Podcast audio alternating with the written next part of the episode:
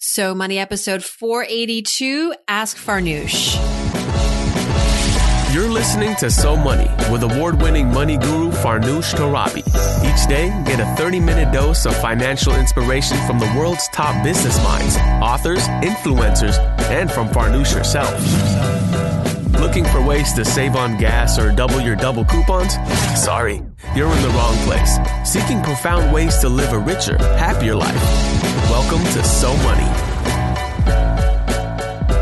You're listening to So Money, everyone. Happy Friday. It's Farnoosh Torabi coming at you with another Ask Farnoosh episode, which, by the way, these have become one of the more popular episodes of all episodes. I'm I love that you guys love hearing from me and that maybe I should just do Ask Farnooshes all the time. I think I would get really bored of that. But uh, I just want to say that uh, it's always nice to connect with you guys this way to hear your questions coming in through the pipeline. We have a lot to get through and really appreciate that you guys trust me to give you some. Uh, you know, some direction. I'm not always right, but I try my best. And joining us as always is the lovely Sophia. Welcome, Sophia. Hi. Hello. Sophia and I are very busy these days, uh, mostly because I don't know if you can believe it, Sophia, but in just a week, we will be launching a workshop that was just a, a seed of an idea um, back in May.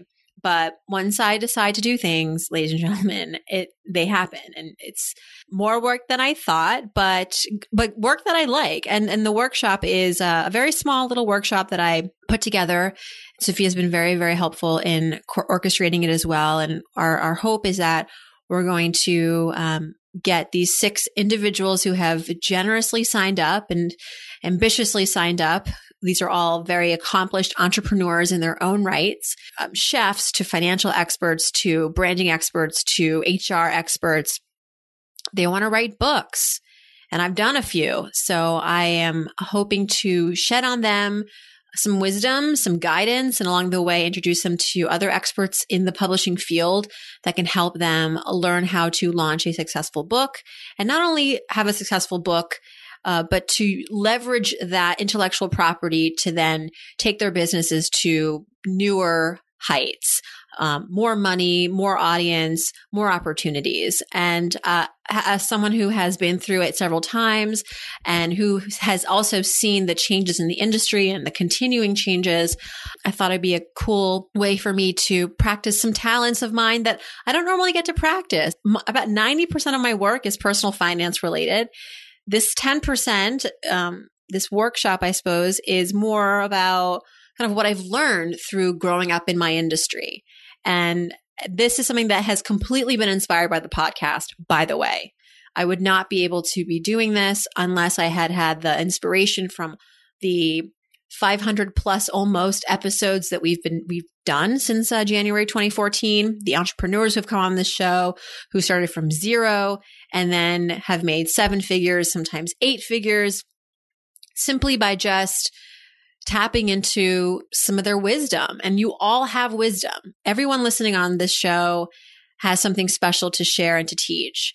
And you just have to practice and figure out what that is and test it. You know, this workshop came out of a coaching program that I tested out for six months last year, uh, coaching some individuals one on one on this topic. And then thinking, okay, how do I scale this? Well, let's do a workshop. Let's do an intensive two day event in New York.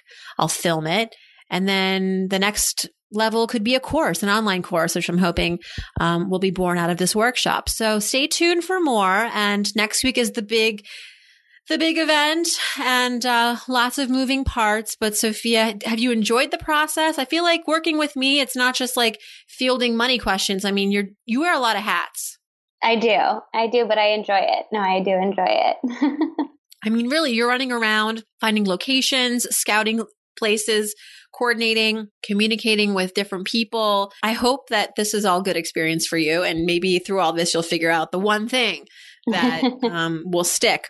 So, anywho, all this to say, love the podcast, love you guys. And without further ado, let's just skip ahead and go to the questions because that's why you're really listening to this podcast anyway, right? You want to know what's on people's money minds because you might have similar situations.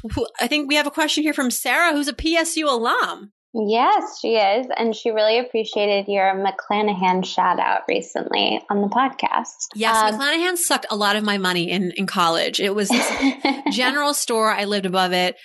I literally lived above it. And I wouldn't want to study or whatever. I would procrastinate. So I would, and it was open till midnight or sometimes, I think it was actually 24 hours. Wow. So yeah, you could always find me there buying something that I did not need. That's not very so money. No, it's not. I was never I was not always so money, Sophia. I was very unmoney. Not not so money. Well, jumping to Sarah's question, she wants to know what you think about keeping receipts because 99 of her spending is done via a credit or debit card rather than cash and she's using Mint currently um, as a record for all of her spending, but she wants to know if there's any value in keeping the receipts, obviously, unless she might return something. Right. Well, love that she uses Mint. We have a lot in common, Sarah. PSUer, You're, you use Mint, I use Mint, I blog for Mint. Well, here's the thing. I don't like to keep receipts either, although I do like to um, keep them for like it, it depends on what your the receipt is for, right? So if it's for a purchase, a clothing purchase, or something that you might want to return or even something where there might be a price adjustment in your future where you bought something full price two weeks later there's a friends and family sale or there's a 10% off discount. Some stores will honor that receipt and give you the discount even though you bought it a week ago or two weeks ago. So that's actually come to my rescue in some cases. In other cases if you're a freelancer or a business owner receipts are important to keep a paper trail does come in handy when you're filing your taxes, but more because if you get audited, in some cases, the IRS does not accept just a transaction on your credit card statement as proof of the business expense. They want the hard copy receipt. By the way, this is something I only learned like a month ago. So I hope no one who works for the IRS is listening to this show because if you tr- if I get audited, I might have to forfeit a lot of my meals that I've been expensing all these years as business expenses. Uh, I didn't know that unless you're traveling, if you're traveling, then for business, then all expenses that are recorded on a business credit card or debit card, um, are fine. They're, they're, like that's your that's your paper trail. That's your record. But if you are in your local town, city, and you go to a business lunch, like Sophia, you and I go on business lunches sometimes. I charge it. I'm supposed to actually keep that receipt uh, not because I need it to file my taxes necessarily, but because my bookkeeper told me that if I get audited, the IRS wants the, the physical receipt for that. And so I've been doing that, but she said a workaround is to take a photograph of the receipt. And that's good enough too. They want the actual receipt, whether it's the paper or, fi- or a picture of it. They don't just want the line item on your bill that says you went to Shangri La restaurant with, you know, your colleagues. Um, cause, you know, they just, I guess it's like an extra step. And there's a lot of people who fake those expenses to the point where the IRS has made, has created another hurdle for us that's something maybe you weren't even thinking about. You don't even own a business. It doesn't apply to you. But if anyone else is listening and they own a business or they freelance and they have some expenses that they do deduct as a result of being a, um, you know, like having side income, just keep that in mind. And you can like, uh, you can keep, take photographs of all your receipts as well, and then just transfer those to a folder every month or every week or however regularly you want, just to have as backup. Um, but yeah, who wants like a wallet full of nasty receipts? Sophia, do you have a lot of receipts in your wallet? So actually what I do is I take my receipts out of my wallet at the end of each day and I put them in a box that I keep in my desk at home and then really? every couple of like weeks I clean out the box. I'll like go through the receipts quickly and just look and be like, "Oh, this, you know, J. Crew sweater that I just bought went on sale. Maybe I'll see if I can go price adjust it or I already got it on a really great sale and I don't need it anymore and I'll toss it out. But I do keep them and then like I go through them every couple of weeks and just kind of rotate them out and get rid of them. Great. Well, that's very diligent of you. I mean, some some stores don't even need a receipt from you to return the item as long as you paid with a credit card that they can usually look that up and you show them ID and they'll find your your your transaction. I know J. Crew can do that, Nordstrom can do that. Not all stores will do that, but it's a nice convenience. Good question, Sarah. I think that some people have an emotional attachment to receipts too. Like my husband, I feel like has an irrational relationship with receipts. Um, because like he will have a stack of receipts next to his bedside on his bedside table, and I'll go through them sometimes because I'm cleaning and I'm like, what? And they're all you know ATM receipts or Le Pain Quotidien receipts, like not like these aren't, you know, really important receipts. I think because in his mind, he needs to shred them because if he, even if like the last four digits of his credit card is on them, he gets nervous, which is probably good, but I think it's a little a over, it's a little overdoing it, right? yeah, a little bit. Can you tell him that? Cause I, I can't tell him that. He'll think that I'm just financially mommying him. Next time I see him, I'll, I'll find a way to Yeah. bring Be it like. I heard you have a weird relationship with receipts. Uh, All Anyway, right. a little glimpse into my life. Okay, let's talk about Jennifer's got a question about paychecks and tell me tell me the question. All right. So she loves the podcast and says that it's actually made her look at her paychecks way differently. Oh, that's what and, she said. Okay. Yeah, and she's taken up a lot of healthy money habits as a result of listening Oh, to the thanks, show. Jennifer. Um, but she's currently working at a large organization and she's been in her role for almost six months. But she's starting to have second thoughts and she wants to know when it might be okay to start looking for another position within that company. hmm Well, I think that a six month marker is actually a good time to have a meeting with your supervisor and just go over your your last six months and what you've done, what you've enjoyed, what you wish you could do more of. So rather than jumping the gun and going, this position isn't right for me, I need to move elsewhere within the company or leave the company, I think six months is a healthy, appropriate time to schedule a meeting with your manager, your direct report, to just talk about how things are going.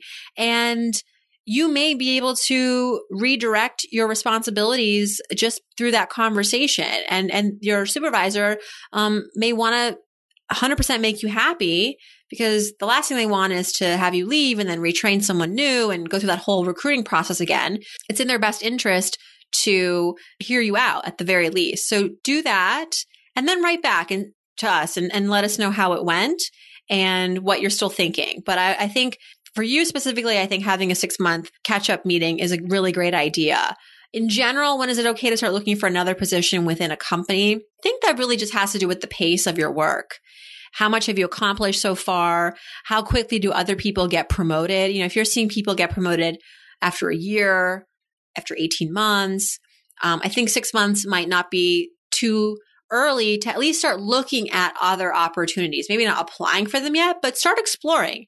Get to know other people who work in different divisions, ask them how they like their jobs, what do they do, get to become familiar with how your company works as a whole and where you could see yourself fitting in next.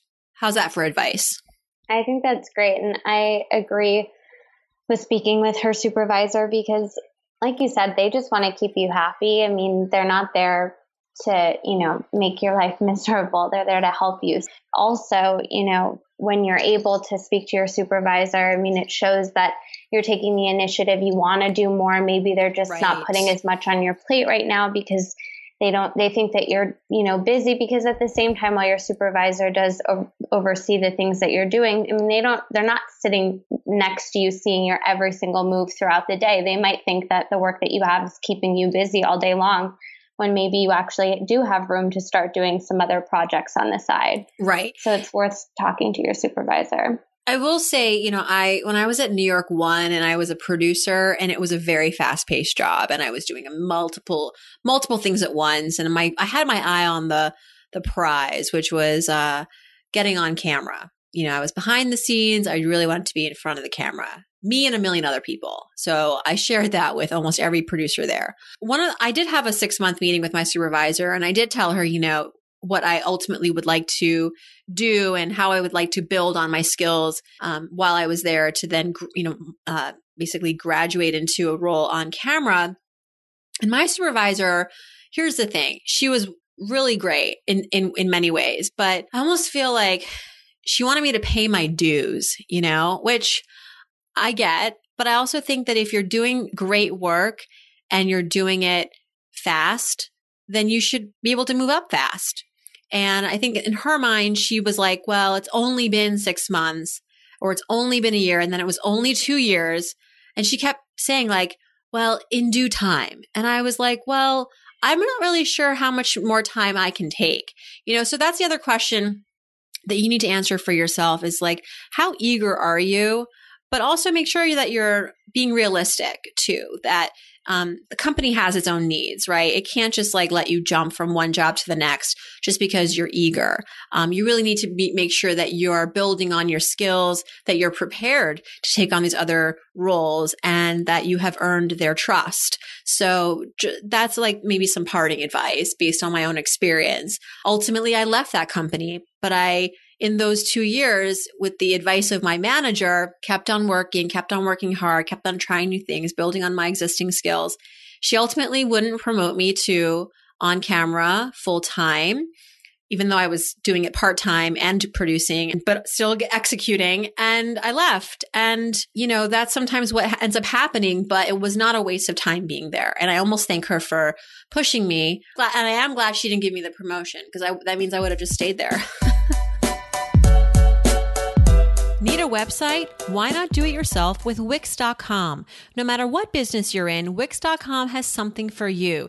Used by more than 84 million people worldwide, Wix.com makes it easy to get your website live today. You need to get the word out about your business. It all starts with a stunning website with hundreds of designer made customizable templates to choose from. The drag and drop editor. There's no coding needed. You don't need to be a programmer or designer to create something beautiful. You can do it yourself with Wix.com. Wix.com empowers business owners to create their own professional websites every day. When you're running your own business, you're bound to be busy too busy. Too busy worrying about your budget, too busy scheduling appointments, too busy to build a website for your business. And because you're too busy, it has to be easy. And that's where Wix.com comes in. With Wix.com, it's easy and free. Go to Wix.com to create your website today. The result is stunning. Switching gears, our next question is from Yael. I hope I pronounced that properly. I, I went to school with a Yael. Mm-hmm. Um, and he just got your book, You're So Money, from the Houston Public Library, and he loves it.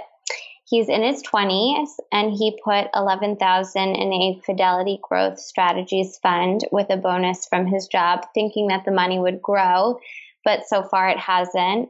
And it's been over 10 years and he now has around like 7,000 and he wants to move money into an index fund but doesn't know where to start. Okay.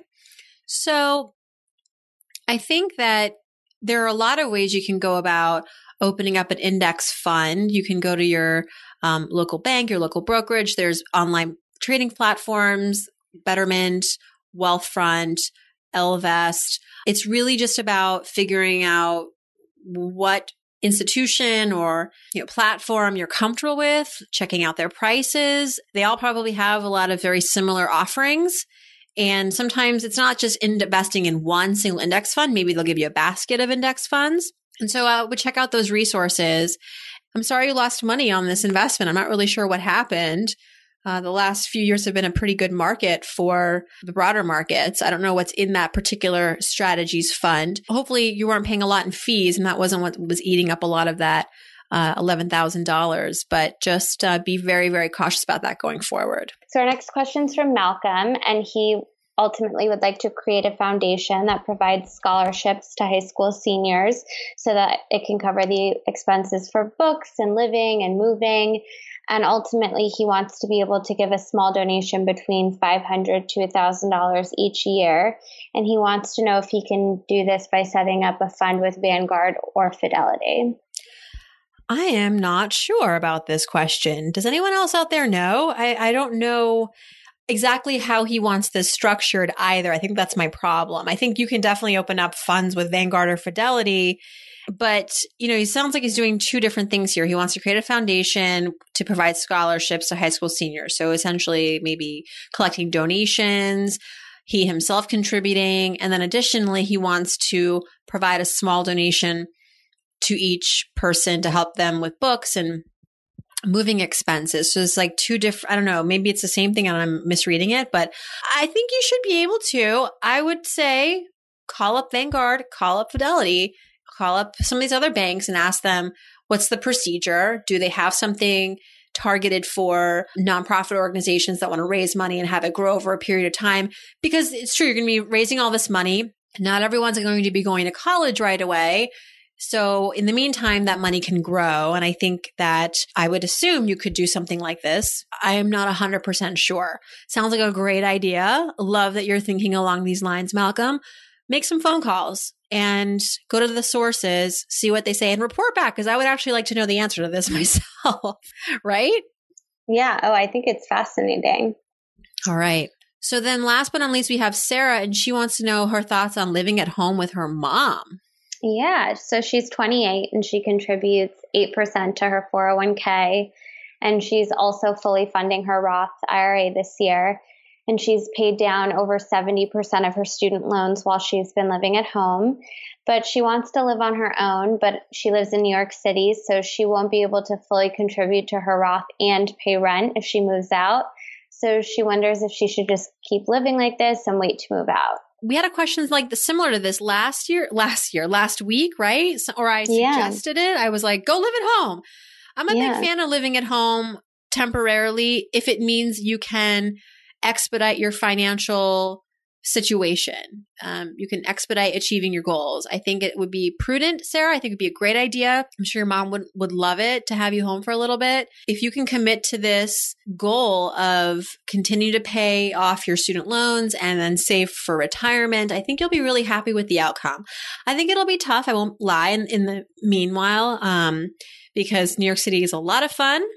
I won't deny that but maybe you can find a new appreciation for living outside the city for that time frame. Come think of it as an adventure, you know, think of it as like an exploration, investing in your future really is what you're doing. And uh, like I was saying last week, I think it could be a really great way for young people and really anybody if it's because we're just talking a year, you know, we're not talking decades. It's just a year. Year can go by really quickly. And I think you'll really like how your bank account will look at the end of that 12 months. So, as long as you get along with your mom for the most part, I mean, I don't expect you to get along with her perfectly. Who does? Who gets along with their parents perfectly? But I think that it's important that you and she talk about just expectations.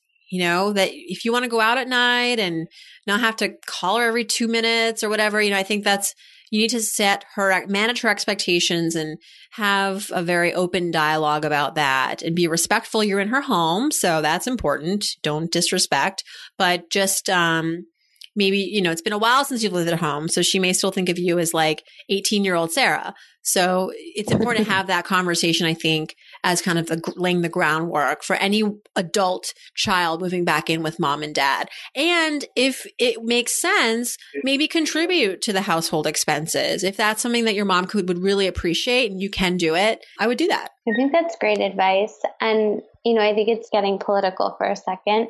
It was funny how well, it's an election there, year. You can do that. there was um, that leaked audio of Hillary Clinton talking about millennials and how many of them are living at home and because they're saddled with student loan debt and you know of course the Republicans were trying it was leaked. It was it, leaked. It was leaked because it, it um it hadn't been I think it was more of a private conversation that she had been having but basically the Republicans tried to make it out to be that she was talking badly about millennials but I don't see anything wrong with living at home. Her daughter's a millennial. Trying yeah, if you're trying to pay off your student loans and set yourself up to have a healthy financial standing. I mean, I think I know so many of my friends who once I we graduated from college, we lived at home for many years and some of us still do and you know, I don't think there's anything wrong with that. Yeah, and you heard it Sophia's 25, so take her word for it. I'm um, I'm in a different decade, so she's more in the trenches with you, Sarah. And I think um, if she says it's okay, then I think it's I think it's more than okay. All right, everyone. Thanks for tuning in. We had two Sarahs writing in. We had Malcolm, Yael, and Jennifer. Thanks, guys and gals, for trusting us with your questions. I'm sorry that uh, Yael, I didn't have a lot of answers for you, and Malcolm, same. I didn't have a lot of answers for the men. that wasn't intentional. I promise.